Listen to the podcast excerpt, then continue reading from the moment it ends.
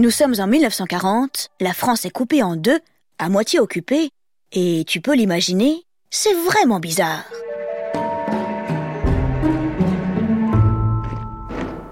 Ça fait tout drôle de regarder les soldats allemands déambuler dans les rues, exactement comme s'ils étaient chez eux.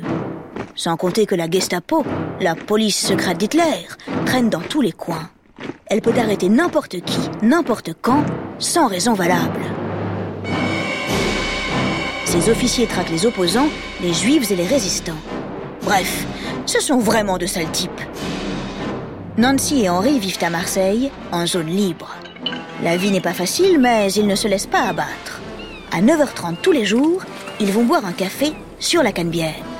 C'est plus qu'une habitude, c'est un principe, une règle de vie. Un matin, alors qu'ils sont accoudés au comptoir, ils font la connaissance d'un officier français fort sympathique. Il se fait appeler Xavier. Entre eux, le courant passe tout de suite. Après un bel échange de blagues sur les Allemands et la moustache d'Hitler, Xavier sent qu'il peut leur faire confiance. Ces blagues, en fait, c'était des tests. De temps en temps, il leur demande de transporter des paquets, de remettre des enveloppes à des personnes dont il ne peut dévoiler l'identité. Le couple accepte avec joie. As-tu deviné ce qui est en train d'arriver? Oui, c'est exact. Henri et Nancy ont rejoint la résistance. La voie dans laquelle ils s'engagent est dangereuse. Chaque fois qu'ils transportent un colis, ils risquent leur vie. Mais qu'importe quand on a la joie de donner du fil à retordre aux officiers nazis. Les résistants ne manquent pas de créativité en la matière. Ils volent des armes, ils sabotent des trains, ils font exploser des ponts, ils inventent de faux messages secrets pour dérouter l'ennemi. Nancy et Henri viennent tout juste d'arriver. Ils commencent donc par de plus petites actions. Ils distribuent des cigarettes, de la nourriture et des faux papiers. À Marseille, il y a beaucoup de pilotes, de soldats et d'officiers anglais. Oh, Nancy adore les British. N'oublie pas qu'elle a habité à Londres. Avec Henri, il se lie d'amitié avec plusieurs d'entre eux. Tous ces Anglais ne se retrouvent pas au bord de la Méditerranée pour prendre des bains de soleil. Ils sont envoyés par un réseau d'évasion secrète, le réseau Pat O'Leary. Ce réseau, le plus grand de France, aide les Anglais à rentrer en Angleterre. Pourquoi? Mais pour reprendre le combat, pardi Et crois-moi, ce n'est pas de la tarte. Ou plutôt devrais-je dire, du pudding. Il faut traverser les Pyrénées, puis rejoindre l'Espagne et enfin embarquer sur un bateau. Tout ça sans se faire repérer. Parfois ça passe, parfois ça casse. Je te rappelle que la Gestapo vaille au grain et qu'elle n'est pas du genre à avoir des scrupules. Dieu sait ce qui arrive à ces Anglais lorsqu'ils tombent dans ses filets. Nancy leur donne de sacrés coups de main. Grâce à elle, plus d'un millier de personnes passent en Espagne. Et pas uniquement des soldats anglais, des civils et des juifs aussi. Elle transporte également de nombreux messages secrets. Elle sillonne la Provence en train, en vélo, à pied. Elle ne se fait jamais arrêter. Elle rend la Gestapo complètement chèvre. Les Allemands la surnomment Weiße Maus, la souris blanche, parce qu'elle arrive toujours à se faufiler entre les mailles du filet. Comment? Eh bien, elle a deux techniques absolument imparables. La première, c'est qu'elle a toujours une histoire à raconter pour justifier chacun de ses déplacements. Si elle a un rendez-vous secret près d'une pharmacie, par exemple, eh bien, elle passe d'abord acheter un tube de dentifrice. Comme ça, si quelqu'un l'arrête en chemin, elle peut répondre le plus innocemment du monde Mais monsieur, je suis juste sortie acheter du dentifrice. Regardez, le tube est dans mon sac. La seconde technique, c'est son charme naturel. Nancy a une sacrée personnalité. Ses yeux pétillent, elle est très belle, et elle vit sa vie avec panache. Alors, lorsqu'elle croise des soldats allemands, elle n'hésite pas à les draguer pour détourner leur attention. Et ça marche à tous les coups. Enfin, presque. Un soir, Nancy réalise que quelqu'un la suit dans la rue. Mince Elle a fini par se faire repérer. Pas d'autre solution, il faut fuir. Nancy doit quitter Henri. Il la rejoindra plus tard, mais c'est la guerre. Qui sait s'ils se reverront un jour? Pour se dire au revoir, ils échangent un langoureux baiser plein de fougue et de passion. Et c'est ainsi qu'en 1943, la douleur de deux cœurs réduits en miettes vient s'ajouter à l'horreur de la guerre. Nancy, à son tour, traverse les Pyrénées pour rejoindre l'Espagne. Je te l'ai dit, c'est très dur. Elle doit recommencer six fois. Enfin, elle arrive à trouver une place sur un bateau. Prépare-toi à Londres, Nancy est en chemin. De retour dans la capitale anglaise, Miss Wake renoue avec quelques vieilles habitudes. Elle marche au bord de la Tamise, elle va saluer les gardes devant Buckingham Palace, elle oublie plusieurs fois son parapluie dans le tube, le métro londonien. Henri lui manque, terriblement. Elle espère chaque jour son arrivée. Elle lui achète un pyjama et des chaussons assortis. Mais les jours passent et Henri ne montre toujours pas sa frimousse. Que lui est-il arrivé, bon sang? Une nuit, elle fait un horrible cauchemar. Elle rêve qu'Henri s'est fait prendre par la Gestapo et qu'il est mort. Le matin, elle se réveille en sueur. Henri, mort? Ah non, impossible. Elle décide de retourner en France. Comment? Mais enfin, quelle question Tu commences à la connaître en aidant les résistants. Elle réfléchit. Voyons, voyons. Qu'est-ce qu'elle peut faire de nouveau?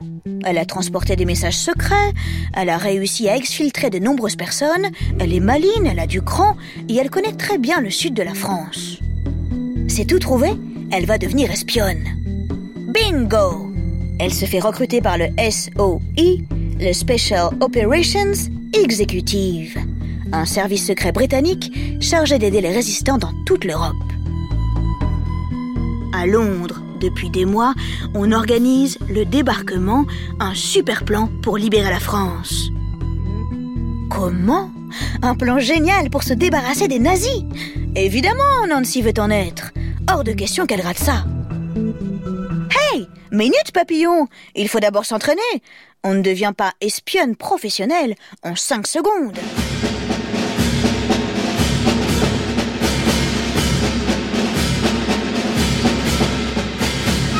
Pendant plusieurs mois, Nancy apprend à fabriquer des explosifs, à découpiller des grenades avec un seul doigt, à neutraliser des tanks avec du miel et surtout à changer de perruque extrêmement vite. Enfin, elle est prête. Prête à quoi? Mais à tout a commencé par se faire parachuter en Auvergne, près de Montluçon. Nom de code Witch, nom de guerre René ou Hélène ou André. Oui, elle a beaucoup de couverture au cas où les choses tourneraient mal. Attention, pour pimenter le reste du récit, à partir de maintenant, je vais utiliser quatre mauvais mots. Sauras-tu les retrouver? C'est ce qu'on va voir. Nous voici arrivés à un point critique de l'aventure. Avril 1944. Nancy a la frousse dans son bombardier à hélice. Dis-moi, l'ambiance sonore ne te rappelle rien? Oui, c'est l'avion du tout début. Tu te souviens? Ça secoue sec. Nancy a la nausée, elle n'est pas du tout rassurée.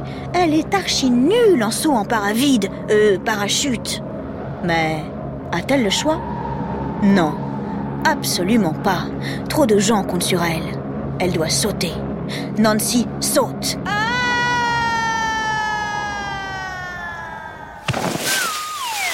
Oups, ce n'était pas prévu. Elle atterrit au sommet d'un arbre. La vue n'est pas mal, mais les branches mal placées, ouille, ça fait mal aux fesses. Nancy arrive à se dégager. Elle boite un peu, mais ça ne l'empêche pas de commencer sa mission. Heureusement, car elle est de la plus haute importance. Nancy doit livrer des armes et préparer les résistants auvergnats au débarquement. Sur le papier, ça a l'air simple, clair, bien organisé. Dans les faits, c'est un peu plus compliqué. Il y a un peu de flottement, Mais c'est normal, c'est la vie. Et puis surtout, c'est la guerre. Il y a toujours des imprévus et quelques arrestations de dernière minute. Nancy retrouve Gaspard, le chef du maquis d'Auvergne. Il n'a pas moins de trois ou quatre mille hommes sous ses ordres, tous prêts à prendre les larmes. Ils n'attendent qu'une chose, les instructions de Nancy.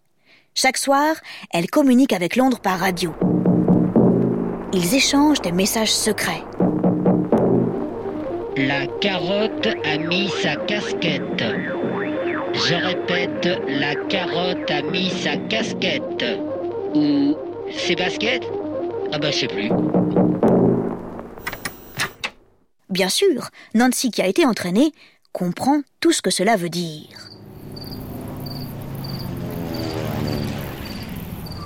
La nuit, les avions anglais et américains parachutent des cargaisons d'armes et d'explosifs. Nancy les récupère et les distribue aux résistants. Au milieu des paquets, chaque fois elle espère trouver une lettre ou un mot d'Henri. Elle est toujours déçue. Dans le maquis en 1944, le moral est au phobix. Tous sont persuadés que les Alliés vont gagner la guerre. La question est simplement de savoir quand. Mais la prudence reste de mise. Les nazis ne se laissent pas faire. Ils traquent les résistants et ils les attaquent. Ces derniers répondent de plus belle. Les batailles sont fréquentes. Nancy prend toujours les armes en premier. Elle n'hésite pas une seule seconde quand il s'agit d'abattre une sentinelle ennemie. Lors d'une attaque allemande particulièrement mouvementée, les résistants perdent leur radio. La radio, c'est essentiel. Internet n'existe pas encore, c'est leur seule façon de communiquer rapidement avec Londres. Sans radio, ils ne peuvent rien faire. C'est la panique à bord. Accoudée à un tronc de chêne, Nancy réfléchit. Une radio, il doit bien y en avoir une quelque part. Et en effet, il y en a une. Mais à 200 kilomètres, dans une zone remplie de soldats allemands. Qu'à cela ne tienne.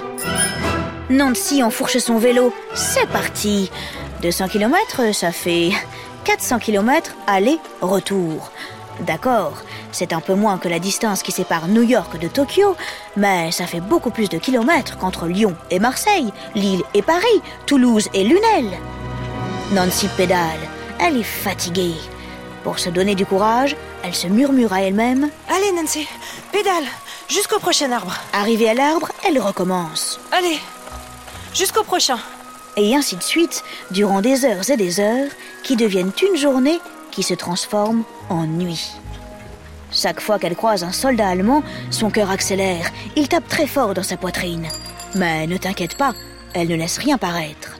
Elle sourit, elle renoue avec ses bonnes vieilles techniques, elle flirte, et ça marche. Enfin, elle arrive à destination.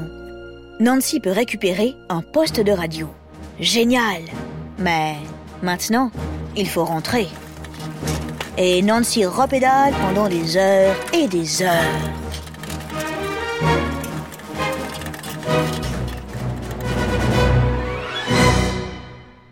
Lorsqu'elle retrouve son groupe de résistants, elle s'effondre de fatigue, comme ça, sur le sol.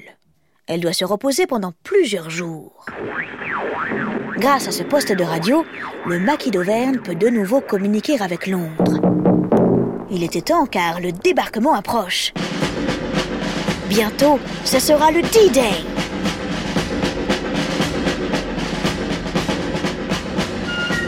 Tous les jours, des volontaires rejoignent le maquis. Les armes continuent d'arriver, chaque nuit, plus frileuses.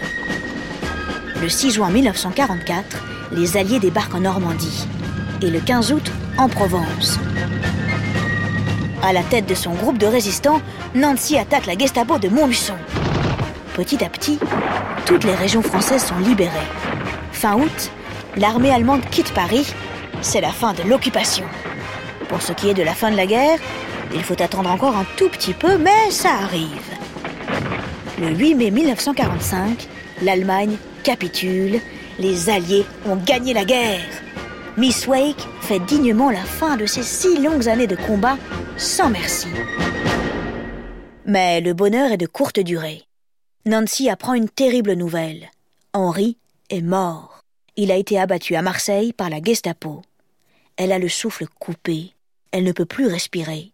Ses jambes sont tout d'un coup remplies de coton. Henri est mort. Elle se répète Henri cette phrase mort. plusieurs fois sans Henri vraiment pouvoir le croire. Henri est mort. Pendant quelque temps, ça ne va pas très mort. fort, mais elle remonte la pente. La guerre finie, que faire désormais? Dans quelle nouvelle aventure se jeter? Nancy rentre à Londres. Elle travaille pour le gouvernement anglais. Est-elle encore espionne? Comment savoir? En tout cas, elle a toujours la bougeotte. Elle retourne en Australie avant de revenir à Londres. Miss Wake a eu une de ces vies dont on dit qu'elle est bien remplie. Femme libre, dure à cuire et grande résistante. Que peut-on dire encore sur une femme pareille? Ah si, oui, c'est vrai, elle a été beaucoup décorée. Mais je ne crois pas que les honneurs, les médailles l'aient jamais vraiment intéressée.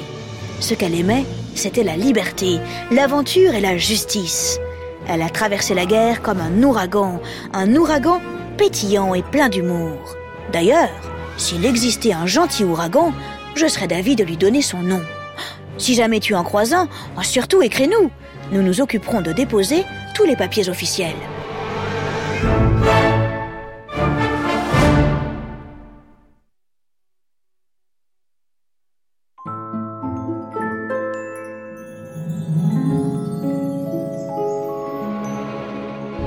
Pendant l'épisode, je t'ai parlé du maquis d'Auvergne.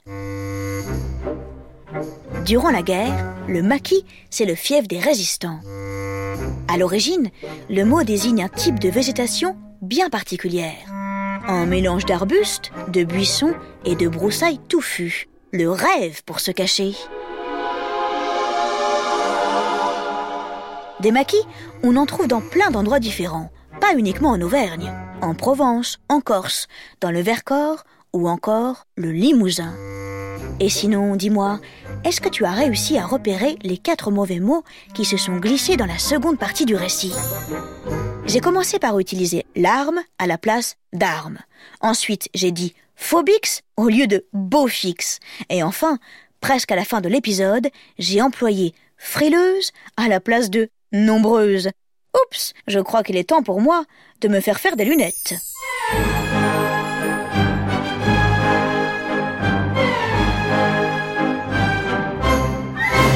Les Odyssées est un podcast original de France Inter.